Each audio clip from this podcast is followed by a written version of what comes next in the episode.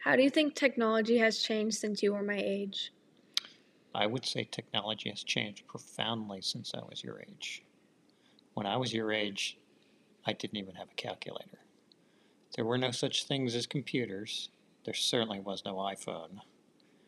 There were no MP3s. We listened to music on little round platters called records that nobody uses anymore, and little tapes that nobody uses anymore. And now we have much better stuff to do all that from. So, technology has changed significantly. No internet, no lots of things. So, lots has changed since I was your age. What was it like without all that technology back then? Well, it wasn't like we missed anything because we didn't really know what we were missing. And life was a little different. We spent more time, not a whole lot of time on computers and iPhones because we didn't have computers and iPhones. We spent a whole lot more time running around the neighborhood with lots of kids, and that's how we spent our time, especially during the summertime.